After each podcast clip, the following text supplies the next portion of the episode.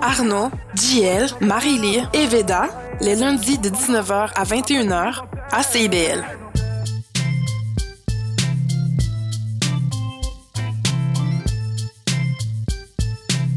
CIBL 105 Montréal. CIBL, 40 años en el corazón de la cultura. Philippe, tu vas chercher les enfants à garderie, j'ai mon cours de yoga. Julie, Julie, on n'a pas d'enfant. Il est 18 h. CIBL 101.5.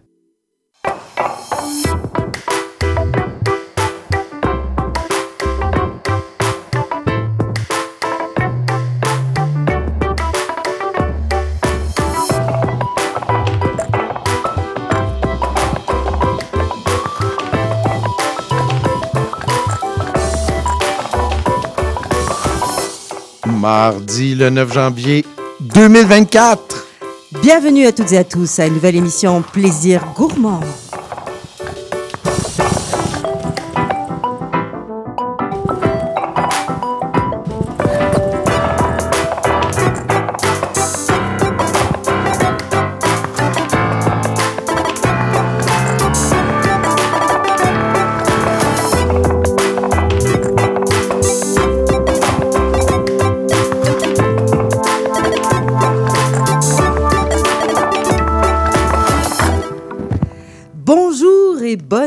À toutes et à tous. Vous êtes en direct de l'émission Plaisir gourmand. Nous avons le bonheur, le plaisir de revenir après des fêtes, j'imagine un petit peu tout le monde autour de la table bien euh, bien vivante avec quelques bons petits plats, quelques bons petits vins, c'est normal sans les fêtes. Alors je ne sais pas si au mois de janvier vous avez décidé de faire attention à vous. Non. Non. Bon, pas de résolution. Non. Non. Bah, ça dépend. Toi, non, Antoine. Mais il y en a qui vont peut-être euh, faire attention. Donc, on va s'entretenir avec euh, un kinésiologue qui se nomme Alex Boily et qui, lui, a lancé, vous connaissez les différents régimes, hein, cétogène, blablabla, euh, etc. Lui, eh bien, c'est l'alimentation fonctionnelle avec un bouquin qui vient juste de sortir. On va s'entretenir avec lui tantôt. Ça, c'est au niveau des résolutions, mais vous savez, à Plaisir Gourmand, on n'est plus dans l'indulgence, hein, euh, c'est plus ce qui nous attire, nous. Donc, au mois de janvier, qu'est-ce qu'on fait, Antoine? Ben, on mange. On mange quoi? Ben, on mange euh, ben, de la galette, entre autres. De la galette des rois, exactement. Dans quelques instants, on va faire un spécial galette des rois. D'une part, avec Marilou. Bonjour. Marilou Blam. Bonjour Marilou, bonne année à toi. Merci toi aussi. Alors, toi, tu, je t'ai demandé de te plonger dans la galette des rois. oui, oui, oui. pour connaître un petit peu l'histoire, les origines. Et il y a plusieurs déclinaisons parce qu'il y a plusieurs cultures hein, de la galette des rois à travers le monde, surtout à travers, je dirais, la chrétienté. Oui, oui, oui, Ouais, ben, particulièrement. ouais. Euh, donc, euh, donc voilà. Et euh, donc tu vas nous entretenir ça dans quelques instants. Nous avons également un invité gourmand à l'émission. Euh, c'est la première fois qu'on l'a à l'émission. Jacques Morin, qui est chef, euh, chef pâtissier Oui. et apiculteur. On peut, on va quand même le dire aussi euh, de euh, la petite boulangerie Fleury. Euh, Voilà, aux promenades Fleury, hein, Oui. même nom, exactement. Donc euh, voilà, on est content de l'avoir euh, parmi nous, surtout qui nous a amené quoi? Une galette En fait, deux galettes. On va vous le dire parce qu'il y a deux façons aussi de. euh, deux déclinaisons de galettes les plus connues, on va dire, parce qu'au niveau de l'Amérique latine, elle est très connue aussi, mais elle est encore différente. Bref, on- en tout cas, on va vous entretenir tantôt de tout cela. Romain, on va Oui. accompagner les galettes de quoi? Et bien justement, euh, je me suis dit, c'est janvier, on va pas arrêter de boire de l'alcool parce que Antoine, il en a besoin, et moi aussi, Ouais. hein, un peu d'alcool, pour pas euh, geler dans cet hiver sans fin. Non? Ah bon Et donc, Pas euh, le dry January. non, January, non, mais bon, on peut quand même diminuer un petit peu les calories euh, de l'éthanol. Et si on va avec des bonnes bières belges, Mm. hein, les bières belges ne sont pas, sont pas celles qui ont le moins d'alcool, mais les bières ont quand même moins d'alcool que le vin en, en moyenne. Donc une bonne bière belge, on va parler de bière belge. Et j'ai choisi une bière justement où on a macéré des fruits pour accompagner euh, la galette des rois. Et ça pourrait, euh, ça pourrait être intéressant comme accord. Hmm, intéressant, effectivement. Deuxième demi-heure, nous allons euh, également parler avec Antoine. Va nous faire faire le tour du monde Oui, de, de- qu'est-ce qu'on mange au début de l'année partout dans le monde? Alors, chaque culture, euh, premièrement, tout le monde ne fait pas son, son jour de l'an Au en même même, moment. temps. C'est ça. Alors, euh, alors, on va explorer un peu qu'est-ce que les autres cultures mangent pour le premier de l'an, pour souligner cet événement important. D'accord. Et nous allons terminer avec justement indulgence encore. Euh, bon, ça vous a coûté cher un peu les fêtes? Eh bien, sachez que vous, euh, vous pouvez avoir des menus à plus petit prix en allant au 10-30. Euh, Il y a Janvier Gourmand qui se passe sur place et finalement, c'est, ça marche relativement bien. C'est la 14e édition qu'ils font. Euh, donc voilà, on va s'entretenir avec Andréane Caron-Labonté qui est donc l'organisatrice de ce rendez-vous. Voilà, c'est le menu du jour. On a quand même de quoi faire. Alors, je me tourne tout de suite vers la droite, vers Marilou. Parce que Marilou, je veux tout savoir. Bah, j'en sais un petit peu. sur la galette des rois. Écoute, je t'avais préparé une petite introduction, mais là, euh, je t'avouerais que vous avez déjà passé par le fait qu'après le Nouvel An, qu'est-ce qui se passe? Ben, l'épiphanie ou encore euh, la fête des rois. Et qu'est-ce qu'on mange, justement? Votre chère galette? Euh, et pour les curieux, justement, qui connaissent pas la tradition, c'est qu'on se réunit euh, souvent avec sa famille le 6 janvier ou le premier dimanche après le 1er janvier. Là, souvent, ça dépend de votre pays d'origine pour déguster une galette. Mais attention, il y a des règles. La galette, qui est élaborée à la base hein, de pâte feuilletée et d'amandes montées en frangipane, doit être coupée en parts égales et dans une de ces parts se cache une fève. Et pour décider qui mange quelle part, là où la plus jeune de la tablée se met euh, sous la table et euh, distribue les parts aléatoirement. C'est ce qu'on va faire tantôt. Exactement, Sophie, tu le dis. On a euh, des galettes et je suis la plus jeune, donc je serai bientôt sous la table. Et la personne qui mange la fève euh, Bah, deviendra... elle la mange pas. hein. Elle Ben tombe non, je pense dessus, que tu le là. manges vraiment. Ça doit pas goûter très bon. limite, elle peut à la limite se casser une dent si elle fait pas attention. Oui, ça me fait un petit peu peur. Moi, j'en ai jamais encore mangé, mais euh, devient le roi ou la reine de la journée, ce qui peut être assez euh, drôle comme activité. Et justement, manger la galette des rois, c'est une festivité qui est pratiquée euh, ben, mondialement, mais peut-être plus justement dans euh, les, les pays d'origine chrétienne catholique. Quoique, c'est beaucoup plus populaire en Europe. Euh, personnellement, en tant que Québécoise, j'ai jamais justement mangé de galette des rois, donc aujourd'hui c'est ma journée. Mais je sais toutefois que l'activité reprend de la popularité au Québec, alors que de plus en plus de pâtisseries offrent la galette euh, dans leur succursale, avec parfois euh, quelques revirements de situation bien à eux. Mais avant d'en parler, c'est quoi les origines exactement de cette galette? Alors, la tradition de la galette des rois est souvent justement associée à la religion chrétienne, alors qu'elle fait référence à la journée où les trois rois mages ont rencontré l'enfant Jésus peu après sa naissance, qui était le 25 décembre. Et aujourd'hui, euh, la célébration est peut-être un petit peu moins religieuse, justement, euh, un peu comme Noël, on se retrouve en famille, en amis. Euh, toutefois, au contraire des croyances populaires, la tradition est en réalité beaucoup plus ancienne que celle de la naissance du Christ.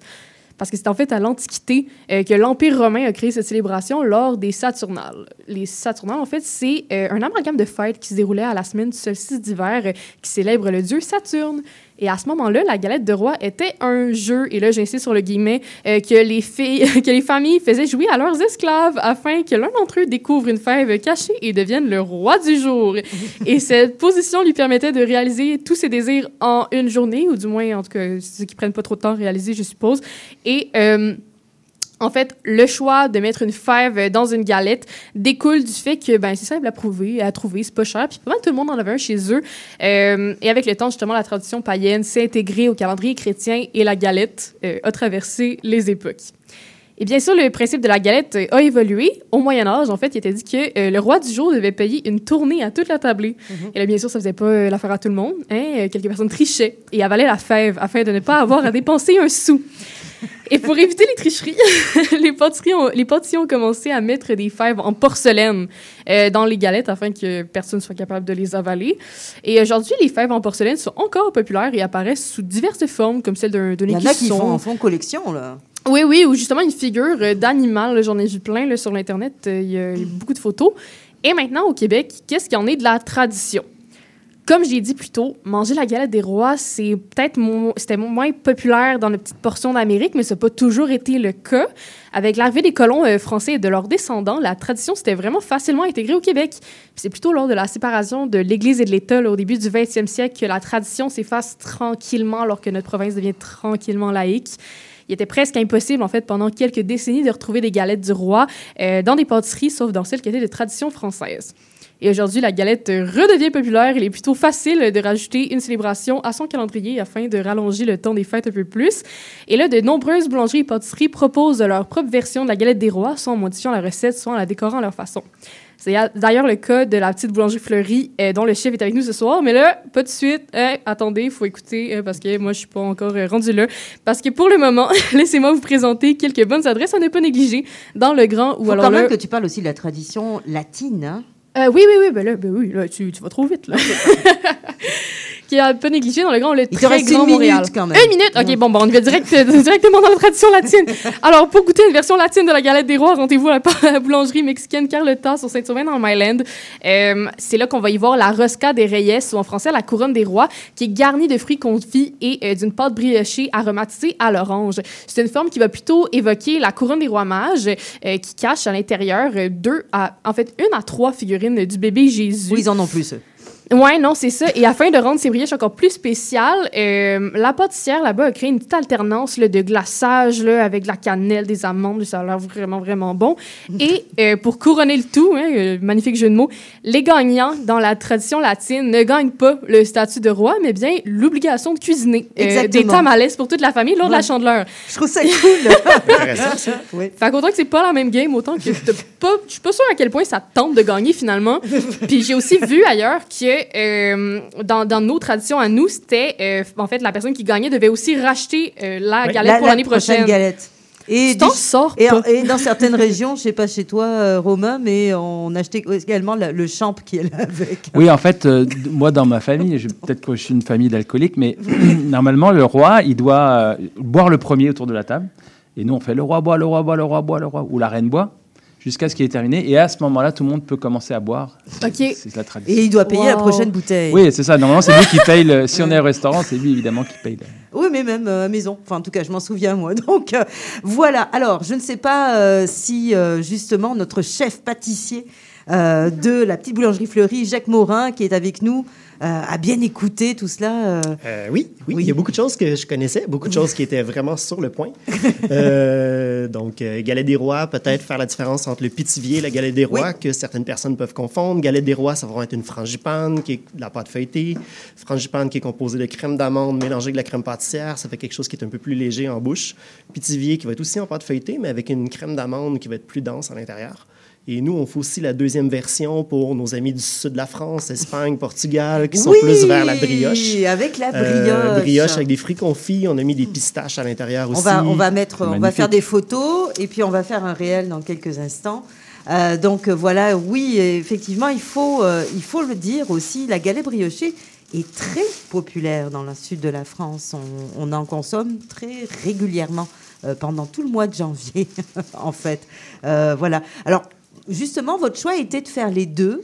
Oui. Euh, pourquoi? Euh, il y a une- quand même une bonne proportion de clientèle européenne dans le quartier Huntsic. Un quartier avec des jeunes familles. On voulait faire un peu différent. On s'en était fait demander pendant quelques années. Puis on s'est dit, ben, c'est pas beaucoup plus complexe. On fait déjà des brioches. Euh, donc, de rajouter les aromates, les ingrédients dedans, euh, c'était quand même euh, relativement facile. Puis, la fait de le faire dans le temps de Noël, on le commence un peu avant Noël. Oui. On peut l'appeler couronne de Noël, puis ensuite, euh, que les gens connaissent beaucoup plus ici. Et ensuite, la transformer en galette des rois plus. euh, Mais je pense qu'en France, France, en. France aussi, ils, ont- ils se mettent à vendre des galettes en- avant Noël. C'est une honte. Bah, j'en ai déjà mangé avant Noël, ça ne dérange pas trop. Non, ça dérange Personnellement, personne, J'aime vraiment ça. Euh, donc voilà. Alors, maintenant, parlons un petit peu de la boulangerie quand même. Pr- pr- Prétendons-la quelque peu. Elle existe depuis 1996, cette boulangerie. Oui. hein. donc, euh, quand même, presque 30 ans. Oui, euh, presque bientôt. 30 ans. Toujours les mêmes propriétaires depuis l'origine. Moi, je suis là depuis euh, 2000. Fait que ça fait quand même un petit bout de temps. Euh, Juste 24, ju- juste 24, Juste ans. 24 ans, oui.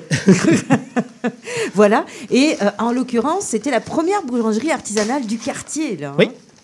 Une des premières dans, euh, une des le quartier antique, puis même euh, sur l'île de Montréal au complet, des boulangeries artisanales, euh, vraiment comme boulangerie, les produits faits au complet sur place, qu'on continue de faire encore. Euh, C'était plutôt rare à l'époque. Maintenant, il y en a beaucoup plus.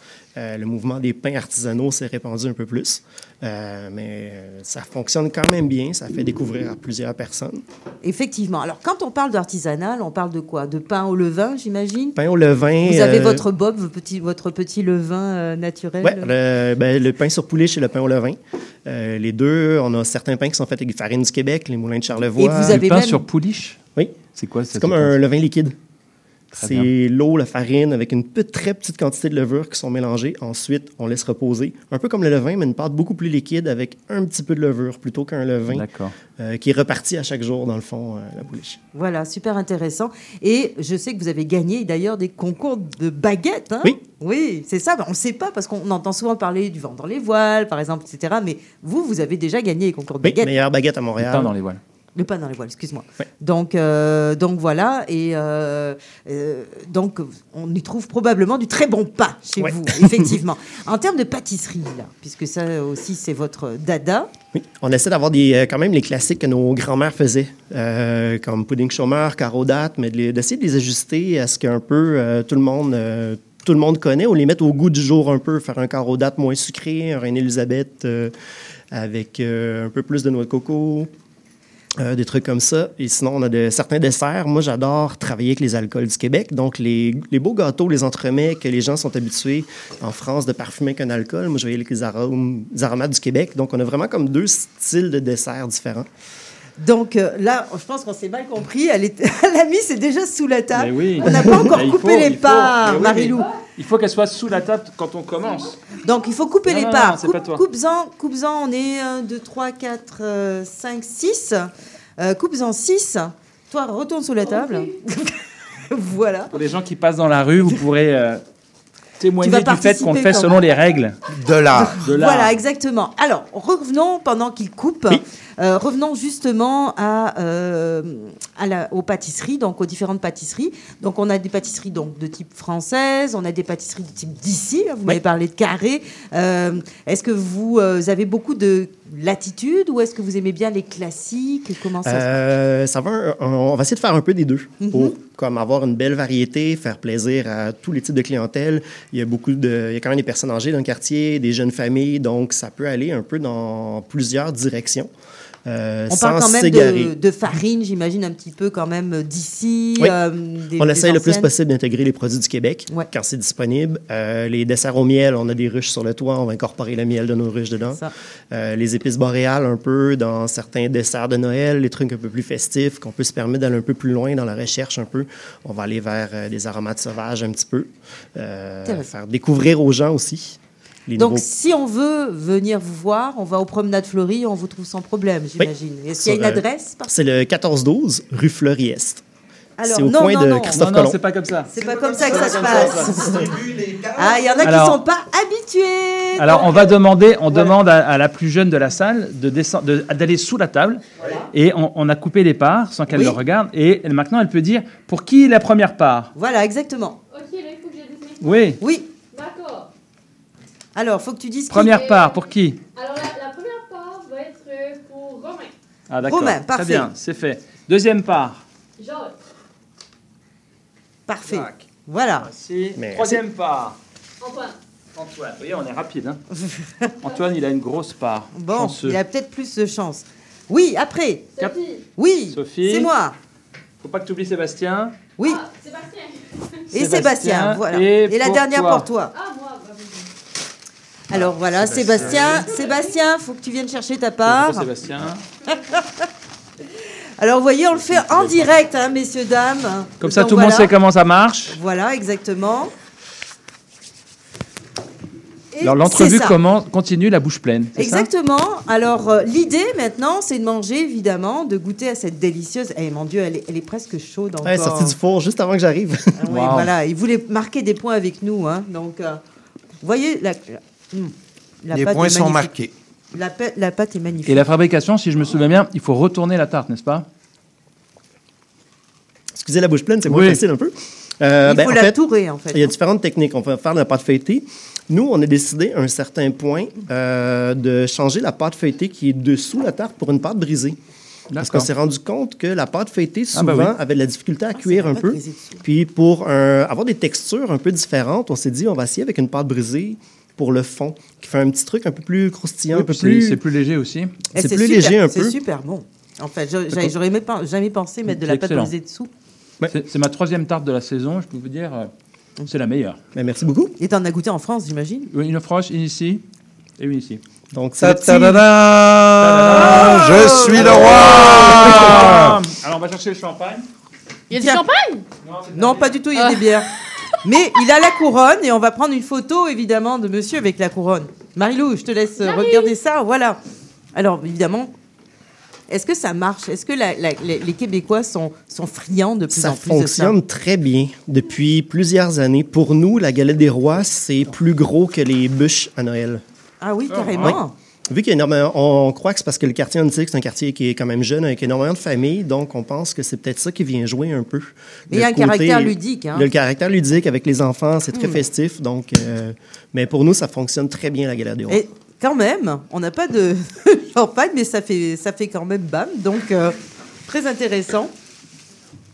Et c'est vraiment délicieux. hein. En Merci. passant, là, je... C'est super bon. Elle est, elle est super bonne, très légère. Euh, Il y en a qui nous euh, qui restent un petit peu sur le corps. Pas celle-là. Félicitations. Ah, mais moi, c'est ma première Et je suis, fois. je là. suis difficile en Mais c'est pas la hein. dernière.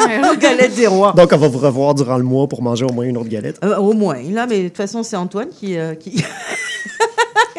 qui, qui l'a fait, là. Donc, Moi, je me régale. Donc, euh, voilà. Antoine Leroy. Là, il en, Leroy. il en reste plein sur la, sur la fève, qui est comme une espèce de petite cloche. euh, une petite cloche. Elle, On sont- a- elle est, elle est en porcelaine? Elle est en porcelaine. On a plusieurs collections. Là, celle-ci, c'est de Ah, la un collection euh, Les Petits Desserts. Donc, c'est différentes figurines en forme de différents desserts classiques. Parce qu'il y en a vraiment qui font des collections. Là. Oui, Mon il y en a fils, vraiment qui il font en des a collections. une trentaine. euh, On a des clients qui viennent des fois comme est-ce que vous allez avoir encore la même collection pour tout le mois ou ça va changer? Il y a des gens qui veulent savoir pour acheter plusieurs galettes et essayer d'avoir la, la collection complète. Quel dommage qu'il y en a qui, sont, qui soient passés au plastique, hein, quand même. Ouais, c'est un peu triste. Donc, euh, donc voilà. Et c'est magnifique. Merci. Est-ce qu'on peut goûter l'autre galette? Bien on, sûr. va, on va le faire dans quelques instants. là. Ok. L'autre galette, justement, bon, comme je le disais peut-être hors honte tantôt, la galette à laquelle je suis habituée dans le sud de la France, il y a un petit peu moins d'éléments que ce que vous avez mis. Vous, vous avez mis quand même, euh, donc vous m'avez dit des pistaches, si je ne m'abuse. Pistache, euh, canneberge. euh, on a voulu avaler des fruits d'ici, des fruits euh, connus en Europe. On a des oranges, des citrons confits maison. On a mis, même mis un peu d'anis vert comme aromate à Ah, de l'intérieur. à l'intérieur, intéressant. zeste de citron, zeste d'orange. Wow. Donc, bien parfumé. Intéressant, super intéressant. On va y, on va y goûter en ronde. Si on veut suivre un petit peu, euh, justement, le fil de l'année, bon, la prochaine étape, c'est Saint-Valentin. Oui. Après, il y a Pâques, euh, tout ça. Est-ce que vous faites aussi tout ce qui est donc chocolat ou... Oui, à chaque fête, on a des, des desserts. Ben, C'est sûr qu'on ne fait pas de bonbons au chocolat tant que ça. On n'a pas l'équipement pour ça. C'est un peu un autre domaine à part entière. Mais on a certains produits au chocolat. Puis les desserts de fête comme la Saint-Valentin, oui, c'est sûr qu'il va y avoir du chocolat. On va faire un genre de whippet géant qu'on appelle guimauve à royal qui va être enrobé de chocolat Oh, aussi. ça va être cochon, ça. Oui, Oui. euh, une bonne guimauve au sirop d'érable à l'intérieur ou aux fraises ou aux fruits de saison. Euh, ça, c'est vraiment très populaire. Oui, j'imagine. Euh, oui. À chaque fête, il y a un dessert qui correspond à la saison. On essaie d'aller travailler avec des aromates qui. euh, Saint-Valentin, on va avoir de la fraise ou de la cerise et du chocolat. Mais pourquoi vous, on- nous a-t-on, euh, vous avons pas eu avant? Franchement, là, heureusement que on, a des amis communs hein, sur Facebook. Jacques, en tout cas, vous serez le bienvenu quand vous voulez ici. Ben, merci euh, c'est très très agréable de vous avoir. Bon, alors justement, je ne sais pas si vous avez essayé de voir avec la, la bière que nous a servi Romain si ça va bien avec euh, donc la galette des rois. Qu'en pense le sommelier? Moi, je crois que c'est bien après la galette. Hein, c'est assez frais comme boisson. Ça lave le palais. Puis il y a le côté festif, le fait d'a- d'avoir le bouchon qui saute. Donc on mange, sa, on, on mange sa galette, on dit vive le roi, puis on boit justement un alcool qui- où il y a peu d'alcool, une bière euh, comme celle-ci. Alors ici, il s'agit de, il s'agit d'une gueuse. Est-ce que vous savez ce que c'est qu'une gueuse? Euh, C'est parce qu'elle est, elle, elle est parfumée? Non. Non. Alors en fait, il y a- il y, a trois termes à connaître euh, euh, dans ma petite chronique d'aujourd'hui. C'est euh, la gueuse, le lambic et une saison. Mhm. Puisque là, on a les trois dans une seule bière. Hein, c'est une brasserie qui s'appelle la brasserie Tilkin, euh, Tilquin, qui est basée en Wallonie, en Belgique. Et à la SAQ, on a la oud gueuse, donc de la vieille gueuse. Qu'est-ce que c'est qu'une gueuse? C'est un assemblage de lambic. Qu'est-ce que c'est qu'un lambic? Oui, Ah, c'est ça. C'est pas ma grand-mère, sur la vieille gueuse. non, et exactement, c'est pas ta grand-mère. Donc c'est un assemblage de différentes bières, donc parfois de un an, de deux ans, de trois ans. C'est des bières vieillies. Donc c'est un assemblage Ah, de bières ok, vieillies de fermentation spontanée. Fermentation spontanée, c'est-à-dire qu'on n'a pas rajouté de levure. C'est en général de la bière qu'on fait, fermenter dans des barriques, à l'air libre. Et donc, c'est pour ça qu'on a ce côté légèrement acide. Ouais. Hein, grâce, grâce à ces bactéries, grâce à ces, micro-organismes qui sont dans l'air, on arrive à avoir ces, ces goûts beaucoup plus frais que les bières qu'on connaît traditionnelles. Et On a une finale complètement différente. aussi. Exactement. Et en plus d'être donc une gueuse, fait par une gueuserie, c'est l'unique gueuserie de Wallonie, gueuserie qui se spécialise dans les gueuses, donc D'accord. d'assemblage de lambic. hein. On a ici euh, une gueuse saison. Hein. Une lambic saison, c'est-à-dire que c'est fait sous le style d'autrefois où on faisait de la bière pour les, les moissonneurs. hein, à la fin de l'été, les moissonneurs buvaient leurs litres ou leurs 10 litres de bière, je ne sais pas. Donc en général, il y avait un taux d'alcool beaucoup plus bas. Mais aujourd'hui, les saisons, on on en fait au Québec, notamment à la brasserie de Nam, on a plutôt un peu plus d'alcool, un peu comme la moyenne des bières euh, euh, belges, on est plus autour de 6, 7 jusqu'à 10. Euh, en général, la saison ne dépasse pas 8. La saison, c'est en dessous de 8. Là, on est à 7,5, on est vraiment à la limite. Et vous avez, vous avez vu aussi qu'on a une couleur un peu, un peu trouble, c'est non filtré. hein. c'est c'est vraiment la bière la plus spontanée possible. Spontanée aussi en bouteille, c'est-à-dire que la fermentation en bouteille est spontanée. On n'a pas ajouté non plus dans la prise de mousse en bouteille. Et puis cette couleur un petit peu orangée, rouge, euh, elle vient d'une macération de fruits. On a macéré avec des fruits rouges, de la myrtille sauvage, de la mûre, de la framboise. Euh, J'avais pris le- j'avais fait la liste, mais en fait c'est écrit sur la bouteille. Alors euh, non, ce n'est pas écrit sur la bouteille, mais c'est pas grave. De la mûre. Tous ces petits fruits sont mis dans la, dans la bouteille et, et ça va rajouter, enfin dans la bouteille, dans, le, dans la cuve, ça va rajouter ce- cette fraîcheur supplémentaire, ce côté fruité. C'était ça un petit peu que ça m'évoquait, là, le- le- la galette des rois, ce côté un peu fruité. Comme c'est une bière qui est très sec. Les fruits sont mis tels quels ou Oui. bien on les euh, on Oui, les met ils en sont mis tels quels. Et je crois que c'est, euh, ils avaient considéré 5 fruits, 5, 5 baies par, par litre. Donc ça donne un peu une idée, c'est quand même assez généreux comme assemblage. C'est une bière un peu de luxe, hein, je pense que ça coûte une vingtaine d'euros en, en Europe. Elle est très bonne. hein. On ne Oui. va pas la trouver en ce moment à la SAQ, mais on va trouver d'autres maisons de la brasserie, d'autres bières de la brasserie Tilkin. Ici, c'est un, un- un partenariat avec une autre brasserie qui s'appelle l'Ermitage. Mhm. Donc, on a deux brasseries qui se mettent ensemble pour faire une cuvée spéciale. Aujourd'hui, il y a quasiment une sommellerie de la bière. Euh, on, on a un intérêt aussi au Québec assez poussé vers ça. C'est, ça n'a pas l'étiquette, euh, comment dire, un peu snob que peut avoir le vin. On n'est pas obligé d'avoir une cravate. On peut avoir des tatouages de partout hein, quand on parle de bière. Ça fait longtemps que je t'ai pas vu qu'une cravate non plus. Là. Ouais, bah, j'ai jeté une cravate cet après-midi. Ah, c'est, c'est des choses qui arrivent. Mais on voit pas les tatouages non plus. Non, les tatouages, on les verra pas. Et donc, c'est un très beau produit. Bon, ça reste cher pour une bière, mais pas cher pour du vin. Non, mais pour ça être se- dans le très haut de gamme. Ça se déguste, euh, Exactement. je dirais, au-delà d'une bière. Là. Et, pas, et- euh, et ce brasseur, monde, là. ce brasseur a travaillé chez, a travaillé chez Driefonteinen, Mhm. qui pour moi, euh, c'est c'est des bières qui peuvent coûter jusqu'à 100 euros la bouteille. Hein. Oh On là. vraiment du très haut de gamme. Et, et c'est des bières vraiment de gastronomie. Et il a aussi travaillé chez Cantillon, qui est très connu. C'est un peu la bière, on va dire que c'est la, la brasserie favorite de la plupart des sommeliers que je peux connaître. Euh, et ici, on est, on est quand même, pour un, un niveau de qualité similaire, on est dans le même rapport de qualité. Donc, pour les connaisseurs, il y en a la SAQ, euh, la Oud Gueuse. Et ici, on est sur une lambic aux fruits des bois qu'on peut retrouver. Fais voir la bouteille, on va la, la- la- quand même. Saison lambic, fruits des bois, Gueuserie Tilkin et l'Ermitage. Très, très agréable. Euh, Voilà. vraiment, vraiment agréable comme, euh, comme bouteille. Ça, ça, on peut pas le trouver, hein, tu m'as dit. hein. Non, je crois que ça a été amené par un de mes amis belges il y a peu de temps. Je On le salue. que celui qui l'a amené se reconnaisse. Merci. Elle est Mais absolument délicieuse. Euh, sincèrement, merci beaucoup euh, de nous avoir gâtés. Euh, donc, euh, découvrez les gueuses. Hein, sincèrement, ça, ça vaut la peine. Euh, je pense que même ça peut remplacer, euh, selon moi, très facilement d'autres vins ou etc. Oui, puis moi je pense qu'en fin de repas, c'est très, très vivifiant aussi. Oui. Surtout qu'on veut avoir un mois de janvier un petit peu plus santé. Moi je trouve que ça c'est Mm. c'est vivifiant.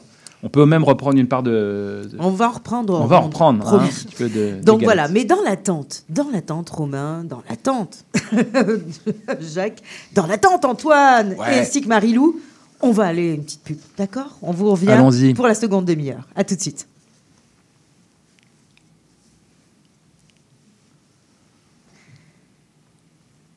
Et on vous revient tout de suite, si on peut. de toute évidence, on nous dit au niveau du studio qu'on ne peut pas tout de suite. Alors ce n'est pas grave, on va... Donc euh, voilà, l'ordinateur ne veut pas répondre. Voilà. Et aujourd'hui, il a Ce sont des décidé. choses qui arrivent. Il a décidé qu'aujourd'hui, il ne voulait pas. Euh, donc, ce n'est pas grave. Ce qu'on va faire, c'est qu'on va commencer justement à couper euh, L'autre galette. L'autre galette, si je vais y arriver. Là, oui. Est-ce que je dois retourner sous la table? Non, ce n'est pas nécessaire pour ça. D'accord. J'imagine que vous mettez Oui, on a mis une fève à l'intérieur aussi. Ah, vous avez mis une fève là-dedans? On a mis une fève aussi. Donc, je retourne. Ah bah écoute, on va te faire retourner auquel cas. Mais à ce moment-là, on attend, Théori- il- la pause. Théoriquement, Donc, il devrait avoir une fève. D'accord. Euh. Ok, euh, vous en mettez aussi dans celle-là. Eh bien, j'en suis, je suis, je suis surprise parce qu'on Ben, fait pour, pas. le- pour les enfants, donc, euh, pour pas être déçus, on met la petite couronne, la belle petite couronne en papier aussi avec. D'accord. Et pour la version en pâte feuilletée, pour les plus curieux qui veulent savoir à quel endroit où est la fève, parce que des fois, on veut faire plaisir aux plus jeunes, on a mis une petite encoche dans la pâte sous la tarte. Donc, Oh. euh, pour les parents qui des fois sont comme, Oh, est-ce qu'on peut savoir elle est où? C'est la fête de mon plus idée, jeune. ça. Non, Donc, non, ceux non, qui veulent pas le les savoir le enfants savent pas. apprennent jeunes à être déçus. Arrête Antoine, là, fais pas ton Grinch. hein. C'est donc euh, voilà, merci beaucoup. Et j'entends la musique, ça veut dire qu'on y va en pub. À tout de suite. Le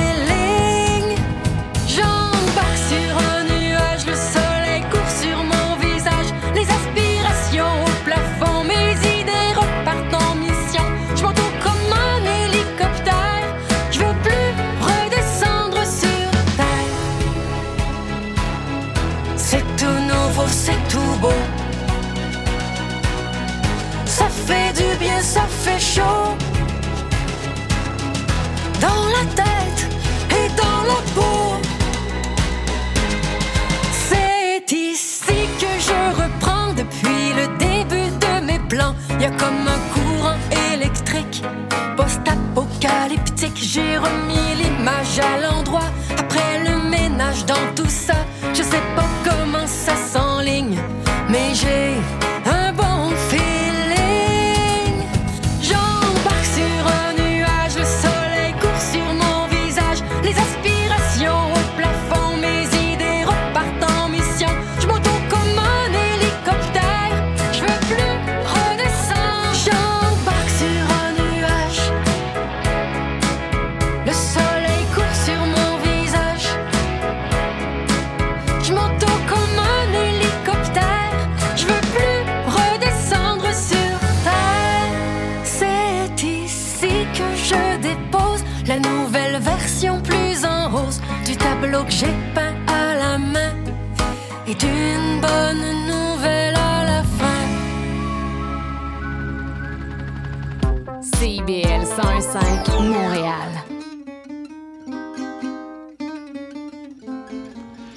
Django et compagnie, c'est une série d'entretiens avec des musiciens et des musiciennes de jazz manouche qui animent une communauté qui est en plein essor à Montréal.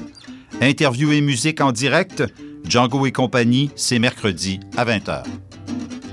Le cowboy urbain. cheval de ma Tous les jeudis de 16 à 18 heures. Les heures de pointe, tu trouves ça normal? Mon nom est Jason Dupuis, je suis un obsédé de musique country. On orange toute la semaine. Je vous propose des entrevues, des performances et des grands classiques. La lune est belle ce soir. Tous les jeudis de 16 à 18 heures sur les ondes de CIBL.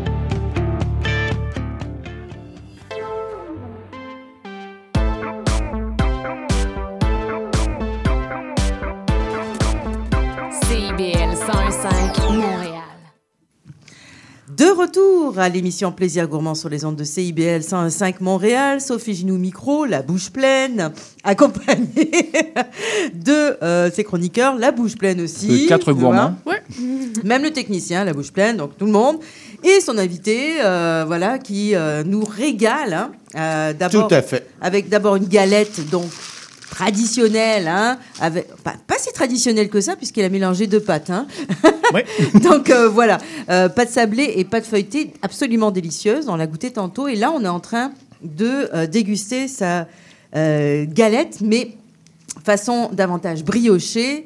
C'est délicieux. Je ne sais pas pour vous. Je ne suis pas le roi du- de, de la deuxième galette. Bon, bah, tu peux pas être le roi de tout non Ben, plus. pourquoi pas? Donc euh, voilà, ils vont bien nous le dire là au fur et à mesure. Rien, faut pas tricher là. Donc euh, il y a Jacques qui continue à grappiller à l'intérieur. Donc, euh, mais je sais à peu près où elle est la, la fève. donc, donc voilà, je l'ai senti en, en coupant. Donc euh, oui, euh, Sébastien, notre technicien, a la fève. Voilà. Ah, voilà. Ah, bravo! Bravo Seb Donc donc c'est ça. Alors on était dans l'indulgence, mais attention, il y en a qui vont aussi prendre des résolutions.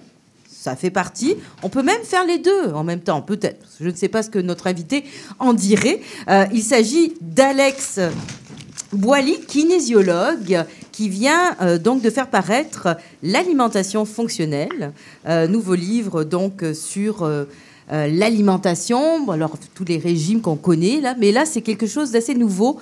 Ça va au-delà hein, de l'alimentation. On parle peut-être justement de de façon de concevoir sa vie. Je ne me trompe, Alex? C'est exactement ça. C'est pratiquement plus une philosophie qu'une alimentation, effectivement. Voilà. Alors, Alex, si on veut peut-être vous présenter à nos auditeurs et auditrices, euh, vous, euh, vous n'êtes pas à la base donc nutritionniste, hein? Non, effectivement. Effectivement, je suis kinésiologue de formation, donc on- c'est quand même dans le spectre de, de- des professionnels de la santé. On a des cours en nutrition, mais qui sont peu plus de base, en fait, euh, qu'un nutritionniste, bien évidemment, qui étudie temps plein dans ça. Mais ça a été rapidement une quête, dans mon cas, justement, pour pallier à ça, parce que j'ai assez tôt dans ma carrière, j'ai euh, voulu me spécialiser, me spécialiser justement en perte de poids, en optimisation de la santé des gens. Puis la nutrition joue un rôle fondamental, fait que c'est ce qui m'a plongé un peu dans la recherche de cet univers-là et, et de sculpter un peu euh, ma façon, ma perception de voir les choses, puis de, de simplifier c'est quoi l'alimentation, que j'appelle fonctionnelle maintenant. Alors, je ne sais pas si vous nous taperiez sur les doigts parce qu'on est en train de manger de la galette des rois, Euh, mais mais euh, justement, sur quoi repose euh, Quels sont les fondements en fait de l'alimentation fonctionnelle, Alex? Dites-nous. C'est plutôt simple. En fait, la philosophie qui en découle surtout, c'est basé sur le concept d'apprendre et comprendre le réel impact des aliments qu'on consomme. Parce que dans notre, dans notre, moi, c'est quelque chose qui m'a frappé un peu quand j'ai gradué de l'université, puis j'ai commencé à pratiquer. On est dans un univers de prescription normalement. Ça veut dire qu'on va voir un nutritionniste, il va nous prescrire un plan alimentaire, on peut aller voir un kinésiologue, un entraîneur, il va nous prescrire des programmes d'entraînement, mais on n'a jamais vraiment de compréhension de qu'est-ce qu'on fait. Ça, ça fait en sorte qu'on n'est pas capable de développer de l'autonomie. C'est ça qui crée ce sentiment de restriction la plupart du temps. C'est qu'une personne externe à nous décide qu'est-ce qu'on devrait manger, puis là, on se sent privé, on se sent restreint, on se sent au régime. Puis dans mon cas, je considère que tout est une question de choix. Si tu te sens au régime, c'est une, perception que tu as parce qu'en réalité, c'est toi qui devrais faire tes choix. Fait que le but de l'alimentation fonctionnelle, c'est de comprendre c'est quoi les éléments principaux en nutrition qui sont à maîtriser, puis c'est quoi les conséquences sur notre corps. Fait que quand on parle de manger trop de sucre, c'est quoi les conséquences? Quand on parle de manger des moins bons gras, c'est quoi les conséquences? Puis de réussir à se démêler dans tout ça de façon à ce que les gens se développent une forme d'autonomie, puis ils se sentent pas au régime, puis ils font des choix de leur plein gré qui leur apportent la santé qu'ils désirent. dans le fond. Donc, une soirée des fêtes pour vous, là, ça ressemble à quoi, Alex? Parce que justement, si vous faites des choix, est-ce que c'est des choix euh, qui vont un peu à l'encontre, un petit peu de, de ce que d'autres pourraient faire c'est, euh, pendant, pendant ces agapes? Euh, en général, il y a toujours moyen euh, de s'en sortir facilement. Puis ça, c'est vraiment au choix de chacun. Ça veut dire qu'il y a des gens qui pratiquent l'alimentation fonctionnelle qui vont créer leur équilibre dans euh, simplement manger certains repas dont ils vont manger peu importe ce qu'on leur sert parce que c'est comme ça, c'est de la façon qu'ils prennent leur choix, c'est tout à fait noble de le faire. Je pense que c'est important de comprendre aussi que le 80% de nos, nos choix proviennent de nous, puis c'est surtout eux autres qui sont améliorés. Mais vraiment, souvent, euh, la plupart des repas qu'on consomme vont déjà, ils contiennent déjà des protéines, ils contiennent déjà des légumes aussi, ils contiennent. Fait que des fois, on est capable d'ajuster un petit peu ces assiettes-là selon, selon notre plaisir. Fait que c'est vraiment euh, au désir de tous et chacun, puis dans la liberté de comprendre qu'est-ce qui- qu'est-ce qu'il y a dans les aliments. Alors justement, donc en réfléchissant euh, l'alimentation et en nous mani- manière de devenir un peu plus autonome, hein, en prenant conscience de ce qu'on mange dans nos assiettes, justement, donc vous vous guidez parce que c'est quand même un livre assez fouillé, l'alimentation fonctionnelle. Quand même, euh, vous guidez les gens donc à travers quoi? Quels sont justement les, les- les- les grands temps forts de votre, de votre ouvrage?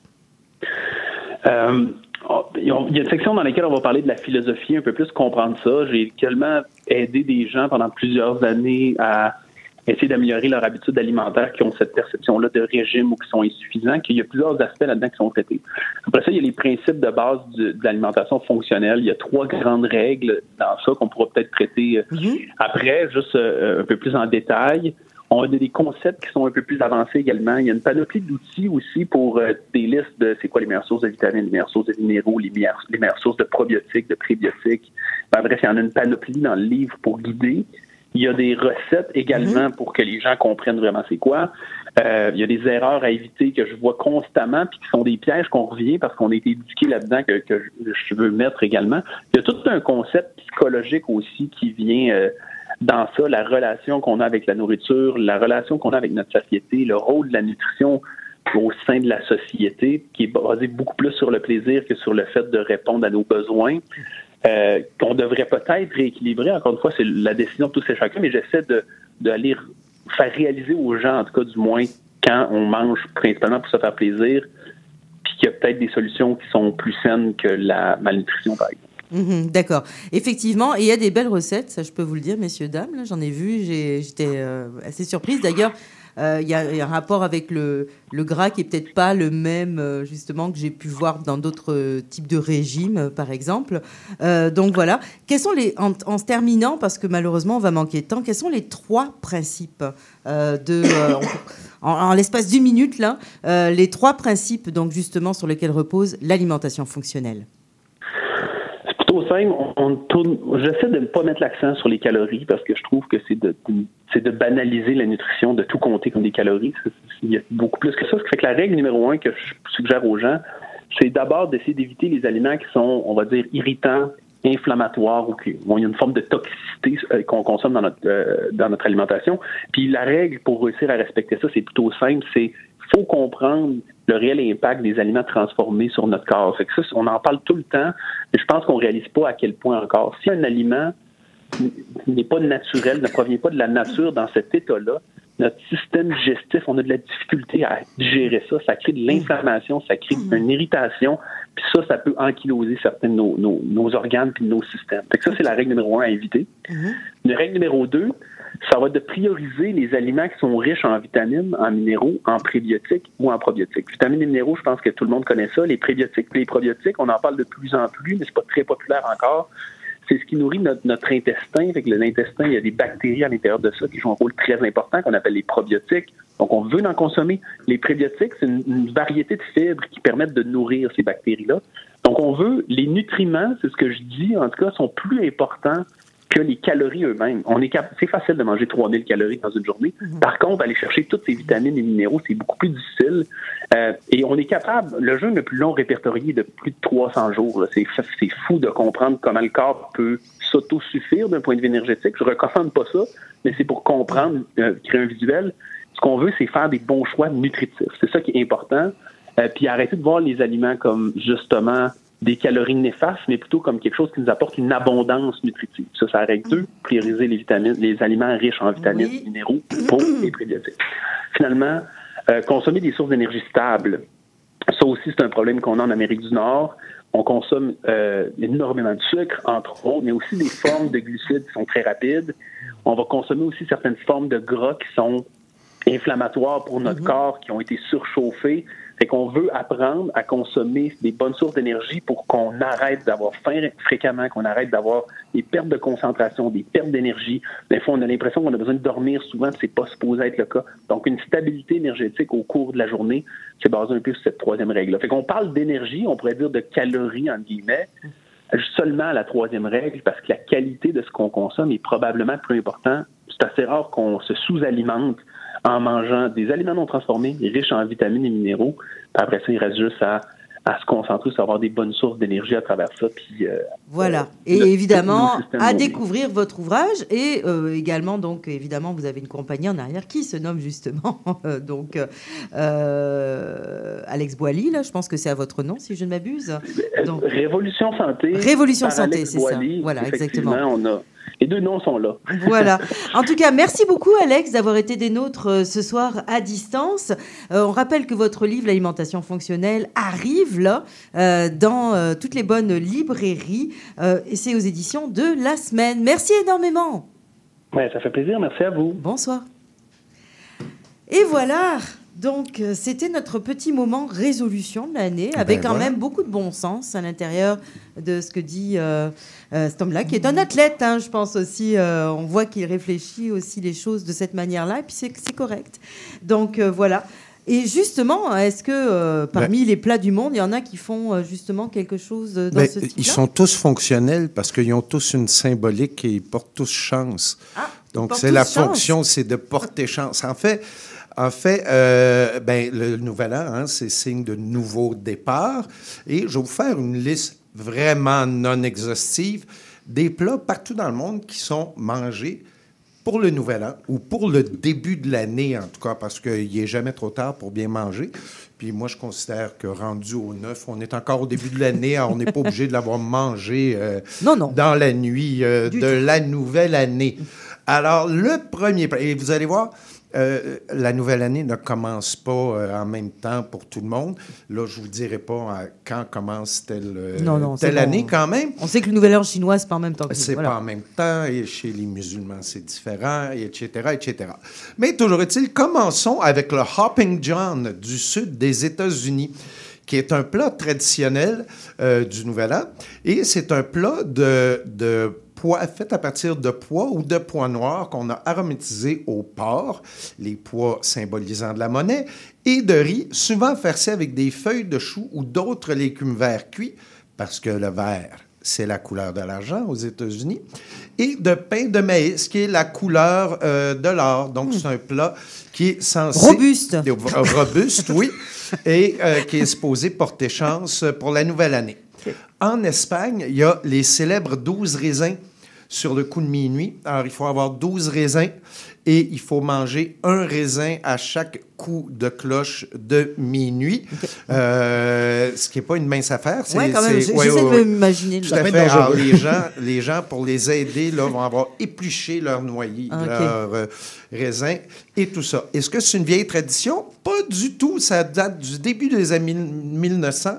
Et c'est les producteurs de raisins qui Ah, ben avaient tiens, récolté marketing. beaucoup trop de raisins cette année-là qui ont parti cette tradition-là. Euh, au Mexique et probablement d'autres pays latino-américains, ben, c'est la saison des tamales, qui est une pâte de maïs qu'on a farcie à la bon. viande, de fromage et d'autres ingrédients euh, qu'on va manger pendant la période des fêtes. Mais le jour de l'an, on va l'accompagner du menudo, qui est une soupe de tripes et de maïs qui est réputée pour ses bienfaits contre la gueule de bois. Ah! Et voilà. Euh, en Allemagne, là, vous allez m'excuser euh, de mon accent, euh, de mon accent pas très bien. Il y a le Marzipanschwein. Schwein, Schwein? Hein? Marzipanschwein, enfin. ça? ben, vous allez comprendre, donc le soir du jour de l'an, on va manger, entre autres, du porc. Marzipanschwein. Schwein, merci. Ou, ou Glückschwein. Ou Glückschwein. Et ce sont des petits cochons en, en pâte d'amande qu'on utilise pour décorer la table et qu'on va manger à la fin du repas. Au Japon, ben, c'est les nouilles soba qui sont la vedette, euh, surtout des nouilles au sarrasin ou des Tushikoshi Soba. Et la longueur des nouilles symbolise la longévité et la prospérité. Donc elles doivent être super longues, j'imagine? Ben voilà. Longue, longue, longue, longue, longue, longue, longue. Galette des rois, euh, ben, on, a, on a tous parlé. Les Grecs appellent ça la Vasilipita. Les Français, la galette des rois. Les Mexicains, la Rosca de Reyes. Et les Bulgares appellent ça la Banitsa. Euh, en Italie, ce sera le cotechino con lenticchie, euh, qui est un- un- une espèce de ragoût fait avec une énorme saucisse dans les lentilles. Les lentilles, ça porte chance dans plein, plein, plein euh, de cultures différentes. En C'est bon pour la santé. et c'est bon pour la santé. Oui, puis ça permet de chauffer au gaz. Euh, en Pologne et en Scandinavie, ce sont les roll mop le soir de Noël. Ça, c'est du hareng mariné, euh, C'est pas trop- roulé, puis ça. Non, chez moi, je suis pas tellement roll mop. Ça. Pas tellement. Et euh, ben voilà, mais écoutez, j'aurais pu continuer. Là, Oui. j'avais l'Arménie, le Bélarus, euh, etc. Mais En Arménie, c'est ce quoi, juste pour savoir, prochaine. pour finir? En Arménie, ça va être le darin, qui est un pain plat dans lequel une pièce est cachée, apportant chance Ah, ben à celui qui la trouve. Bon, ben, hein, il y en a des, euh, des affaires, des, des Voilà. déclinaisons. Hein. Romain, tu avais quelque chose à dire? Oui, je voulais dire pour les amateurs de bonne bière, euh, ceux qui ne connaissent pas encore, l'agence Vitriol, c'est la super agence qui importe le- les, les plus belles bières belges au Québec, notamment les bières de la brasserie Tilquin, et notamment celles qu'on a dégustées ce soir. Ah ouais, super. Donc, euh, retenez ça, vitriol, hein, c'est ça? Vitriol, vous pouvez le trouver sur euh, Facebook notamment. Parfait. Euh, tout un nom d'agence, en l'occurrence. Et euh, là, on finit encore, toujours et toujours dans l'indulgence avec notre dernière invitée de l'émission. Elle se nomme Andréane Caron La, Beauté, la Bonté. C'est en fait une histoire familiale, hein, la restauration au 10-30. On ne le sait pas automatiquement tout le temps, mais c'est euh, un père avec ses deux enfants euh, qui a lancé ça, euh, tout ce secteur restauration. Et ça fait maintenant quand même, donc si je ne m'abuse, elle va pouvoir me le dire, peut-être si je me trompe, mais 14e année consécutive pour les quatre restaurants donc du groupe Resto euh, 10-30, euh, donc janvier gourmand. C'est bien cela, Andréane? Oui, en fait, la promotion Janvier Gourmand, ça fait 14 ans que ça existe, mais euh, ça fait plus de 17 ans que nous sommes euh, propriétaires euh, de quatre restaurants au quartier 1030. Donc, on a fondé le quartier 1030 au tout début. C'est cela. Et euh, il y a des belles étiquettes, évidemment, qui accompagnent votre groupe resto, qu'on connaît bien, comme la tomate blanche, l'Orox, Oui. exactement, Steakhouse, le Café du Théâtre. Le Café du Théâtre, Brasserie Française et euh, le vestibule qui a été tout récemment euh, converti en euh, l'Auroch Espace Festif, donc euh, où on reçoit tous nos groupes dans le Steakhouse. et voilà, au Café du Strand. Donc une histoire familiale, hein, donc donc c'est ça de votre côté.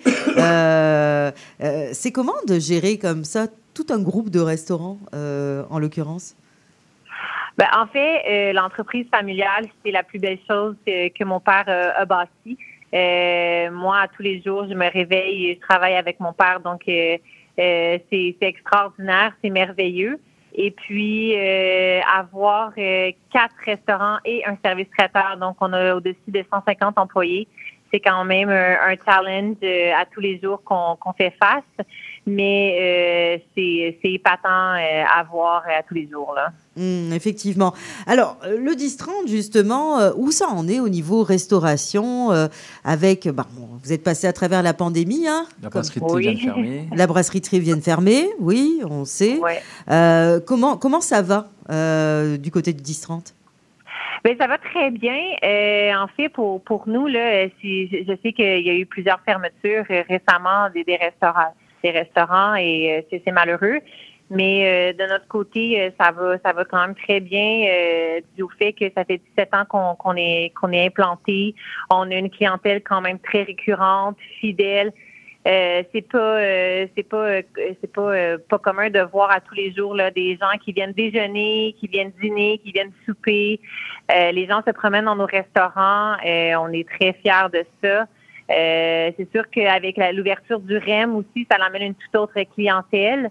euh, la clientèle de Montréal qui, euh, qui désire venir euh, sur le quartier du Strand. Donc, ça facilite de tout.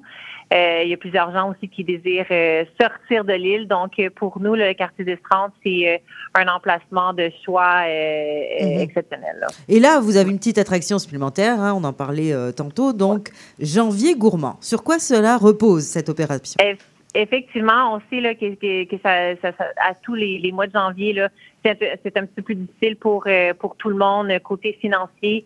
Euh, c'était- cette année n'est pas d'exception là, avec euh, la hausse des taux d'intérêt, la hausse des taux des, des, euh, des prix des aliments euh, dans les épiceries qu'on voit. Euh, c'est difficile un peu pour tout le monde. Donc, pour notre quatorzième année cette année, on lance Janvier Gourmand. Donc, on offre des tables d'hôtes à petit prix euh, pour faire en sorte que les gens continuent de se gâter, mais sans euh, défoncer leur budget. Donc, euh, notre table d'hôte euh, commence à 25 Au Café du Théâtre, on a la table d'hôte à 25 Ensuite de ça, on a au café euh, à la Tomate Blanche 45 et euh, à l'Orox Steakhouse, un 4 services pour 55 Donc, euh, c'est vraiment Qui une comprend offre, du euh, foie gras et des langoustines en passant. du foie gras à langoustine. On a même une, une sélection de 20 à 50% donc ça, ça débute à 22 Donc, euh, il n'y a, pas de raison là, pour les gens de ne pas pouvoir retrouver un petit trou dans leur budget pour venir se gâter et prendre une pause de la cuisine. Effectivement, donc euh, c'est un beau rendez-vous à faire et puis c'est on peut euh, on peut euh, facilement euh, donc c'est pas très loin hein, le 10 30 euh, surtout avec le. REM maintenant là. Euh, Ben, donc- c'est ça, ça- on est à 700 mètres du REM, donc on débarque, on prend une petite neige sous, on prend une petite marche sous la neige, euh, c'est super plaisant et euh, c'est tout prêt. Effectivement. En tout cas, merci beaucoup, euh, Andréane, euh, d'avoir été des nôtres. On vous souhaite un bon janvier gourmand et évidemment une bonne continuation pour le reste de l'année 2024. Ça va de soi. Eh, merci, merci et on vous attend en grand nombre. Merci beaucoup. Bonsoir. Merci beaucoup à vous. Au revoir. Alors voilà, c'est presque ce qui clôturait l'émission. Néanmoins, en terminant, parce qu'il les a sortis, puis là je les regarde évidemment. hein. Euh, donc, on, on a parlé des pâtisseries, on a parlé des. voilà, mais vous avez également un volet charcuterie, Oui, et un, volet plat préparé. Oui. Exactement, oui. À la petite boulangerie fleurie, il y a aussi donc ça, sans additifs, etc., ou rien là. Le C'est minimum possible. vous, là, Donc, hein. les charcuteries, euh, il y a quand même certains nitrites à l'intérieur parce qu'à un moment donné, pour une conservation, pour avoir les bonnes textures. Mhm. Mais sinon, les plats préparés, on essaie de garder ça le plus simple possible. Voilà. Alors, vous les retrouvez, vous allez pouvoir nous redire l'adresse, s'il vous plaît. Le 14-12, rue Fleury-Est. C'est Voilà. au coin de Christophe Colomb. Merci beaucoup de nous avoir gâtés. Je pense qu'on on a tous été très heureux de votre présence parmi nous. Euh, voilà, alors petite boulangerie euh, fleurie. Également, merci eh bien, à notre autre invité qui vient de nous quitter, Andréane Caron-La-Bonté, Janvier Gourmand. C'est tout au long du mois de janvier au euh, 10-30 dans euh, tous les restos du groupe. euh, c'est 10-30, groupe Resto 10-30 Oui. exactement. Euh, voilà, il y a quatre établissements euh, qui participent. Merci Marilou de euh, t'être euh, lancée à la recherche euh, des, euh, de ce que je t'ai fait et de t'être mise sous la table. Oui, particulièrement la table, Voilà. ça me fait plaisir, Donc, vraiment. Merci à Romain de nous avoir fait découvrir une super bière, super agréable. Merci beaucoup. plaisir. On rappelle que c'est une gueuse. Voilà. Une gueuse de Wallonie, la seule gueuserie. Voilà. Marilou, en passant, page Facebook, tu vas partager un petit peu donc les découvertes que tu as faites de différentes euh, galettes des rois. hein. Oui, exactement. J'ai pas eu le temps de tout partager en ondes, mais ça sera sur Facebook. Exactement. Merci beaucoup à Antoine hein, Ben, d'avoir été euh, des nôtres et de nous avoir fait découvrir euh, plein plein de choses euh, sur le monde. On se retrouve de toute façon dans deux semaines, hein, Antoine. Bien. Mais oui, bien sûr, sans faute. On te félicite. Tu as été le roi de notre émission, Tadam. le co-roi, puisque Sébastien la console, qui a la- actuellement la couronne sur la tête, eh bien, a été notre second roi. Alors, euh, eh bien, je ne sais pas si vous allez être roi et reine euh, chez vous ou chez vos amis dans les prochains jours. N'hésitez pas, en tout cas, c'est une belle tradition, la galette des rois. On vous souhaite une excellente semaine et on se retrouve la semaine prochaine, sans faute. Bye bye.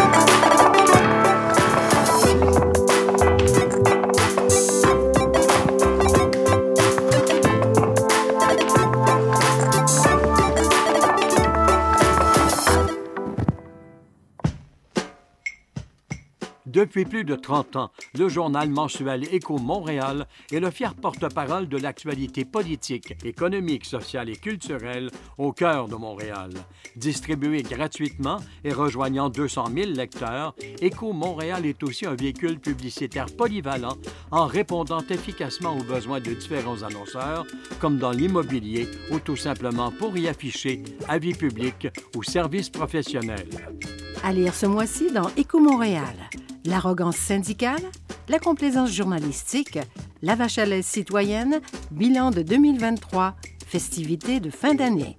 En plus d'y trouver nos meilleurs vœux pour de très joyeuses fêtes. Pour en savoir plus, nous vous invitons à visiter notre plateforme numérique à écomontréal.com ou à composer le 514-844-2133. 514-844-2133. Monsieur Bull et compagnie. Des conseils pour mieux boire. Et une chronique fromage. Monsieur Bull et compagnie, les vendredis de 9h à midi à CIBL 1015 Montréal. Salut, je m'appelle Sophie Chartier. Si vous êtes comme moi, ça vous arrive de vous demander qu'est-ce que les gens écoutaient, mettons, en Afghanistan dans les années 70? Ou bien, c'est quoi la différence entre salsa et bachata? Les vendredis à 20h30 sur les ondes de CIBL 101.5, embarquez avec moi et mes invités dans un voyage spatio-temporel à la découverte d'un courant musical fascinant. Ses origines, ses chansons, ses artistes. Courant d'air, c'est l'émission de découverte musicale à ne pas manquer pour une exploration en profondeur et en plaisir des musiques marquantes du monde entier.